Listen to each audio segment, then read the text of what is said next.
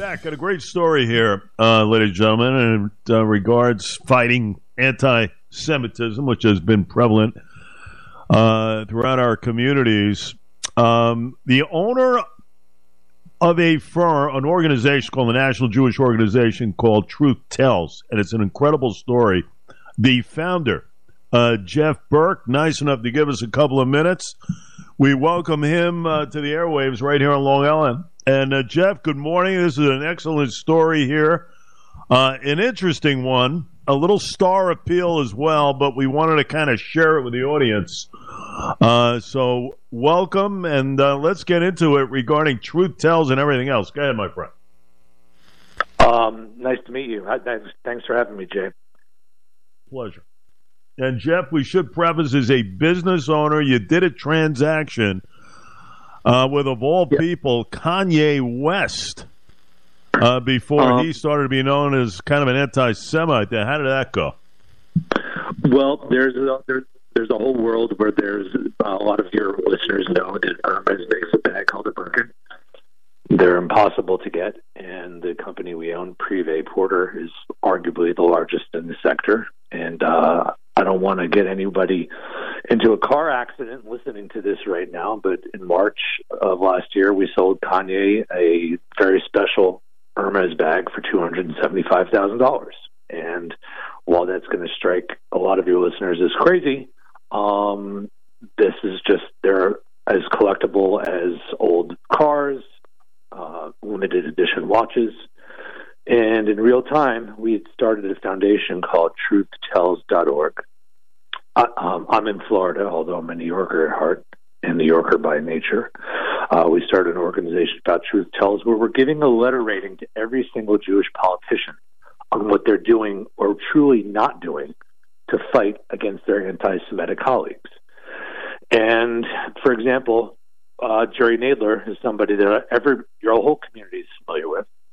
Uh, Rashida Tlaib comes out about eight months ago and says, "Hey, if you don't agree that Israel is an apartheid state like I do, then you can't be a progressive Democrat like Jerry Nadler."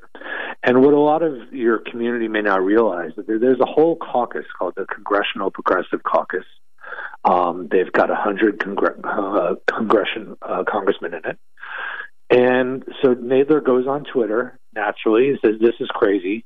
I don't agree with this. This cannot be tolerated." But in silence, Jerry Nadler and about 13 other Jewish Congressional Progressive Caucus members reaffirm Rashida Tlaib to be the vice chair, and they elevate Ilhan Omar to be number two. And what this does is these Jewish politicians are silently elevating the platforms and the effectivity of their anti-Semitic colleagues. And getting back to the story, we had started this firm, uh, this nonprofit, TruthTells.org, prior to that. And then when we saw the meltdown of Kanye West, um, we just said, well, I guess this is bigger than we thought. And we doubled down and the company reinvested all the funds not just the profit but all the funds back into the organization. And this is what we're doing.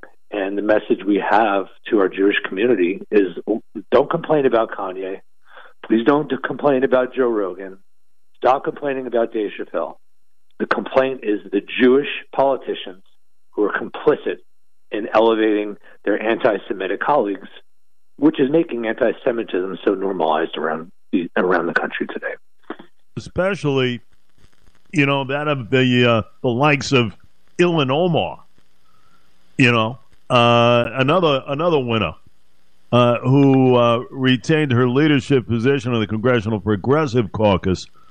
Uh, and, and you know, here's the thing: this, this woman really rankled many even years ago. Remember the after the terrorist attacks on one I called people that did something just just like that, something of that nature. Where oh yeah, those uh, some people did something in in that event uh, instead of uh, completely denouncing.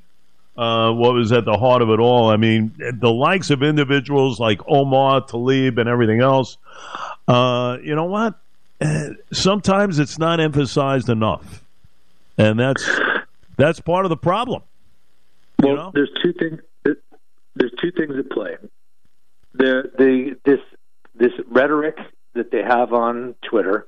They've got tens of millions of followers who were uneducated in this topic in the first place. And they've, I'm not going to call the followers of these socialists on Twitter ignorant across the board, but they just trust that they, these people who they idolize, Cori Bush, Rashida Tlaib, Ilhan Tamar, to tens of millions of their followers on Twitter, these girls, these women are like little rock stars. So they're just going to follow what they're saying. And you see this playing at, this, at, at the, the rampant anti-Semitism throughout New York City universities all over the place. And politicians like Jerry Nadler, well, they keep elevating them and make them more important.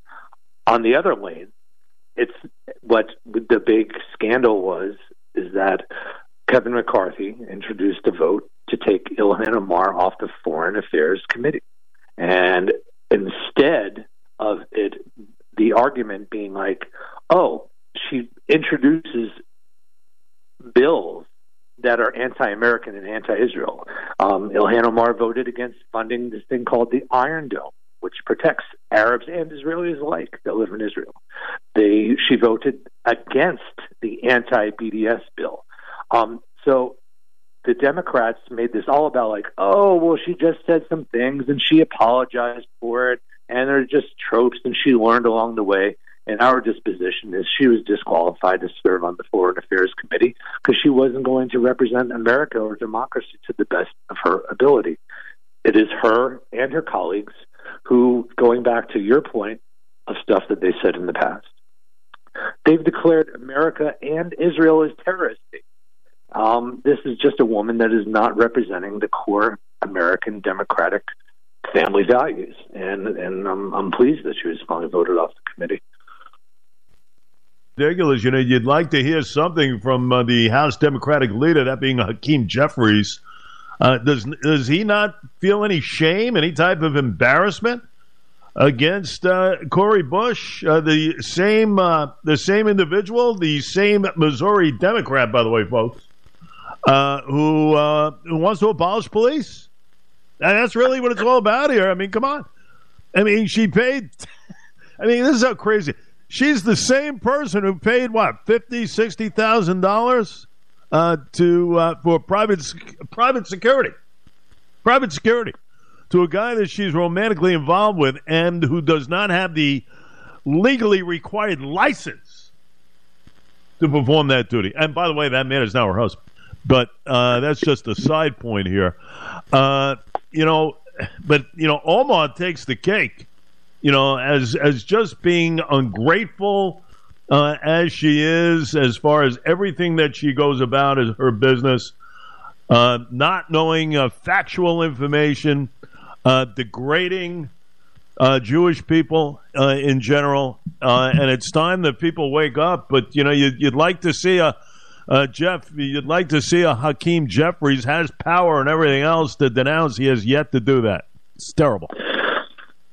I would, I would, I would illuminate to going back to that vote that every Democrat, Jewish or not, voted no against her being stripped. And some in the tri-state area, a name that might ring to a lot of your listeners is Josh Gottheimer, who otherwise fashions himself as a John McCain maverick type person who is constantly railing against the anti Semitic policies that they were trying to do. He still voted no to have her off. His his escape valve to just so he had to follow Hakeem and vote no and taking her down uh, is like, oh, you know, she signed a piece of paper and she agreed that Israel is an important democratic country, and that the paper she signed also says that she's against anti-Semitism. He absolutely just let his whole constituency down. He had the, every opportunity to vote yes. She still would have been taken off the committee without his yes vote. And he could have illuminated it's like, hey, this is bigger than just words. It's policy, it's suppression. And it's just, uh, that's where we are today. It's always about white supremacy.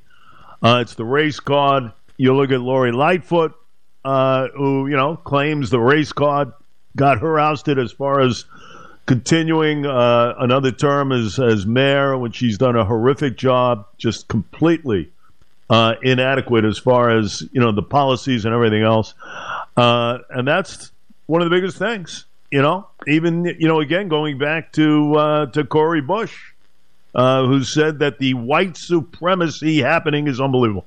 Pretty much stating that, and this was uh, at a press conference in which Ilhan Omar was uh, ousted, uh, if you remember, uh, from its Foreign Affairs Committee, and again claiming white supremacy the motive for the move, rather than the past anti-Semitic comments and everything else. Nothing about that, right? I mean, it's it's just incredible uh, as far as the uh, the reasoning uh, is involved, as far as excuses uh, this, and everything this, else. It really this light, fit, this Lightfoot example is an excellent one, and when and it correlates to the squad and their principle. They use racism as what you call an illegal term. You call it. They use it as both their sword and their shield, their sword to gain effectivity and, and, and get their popularity that America is a racist institution.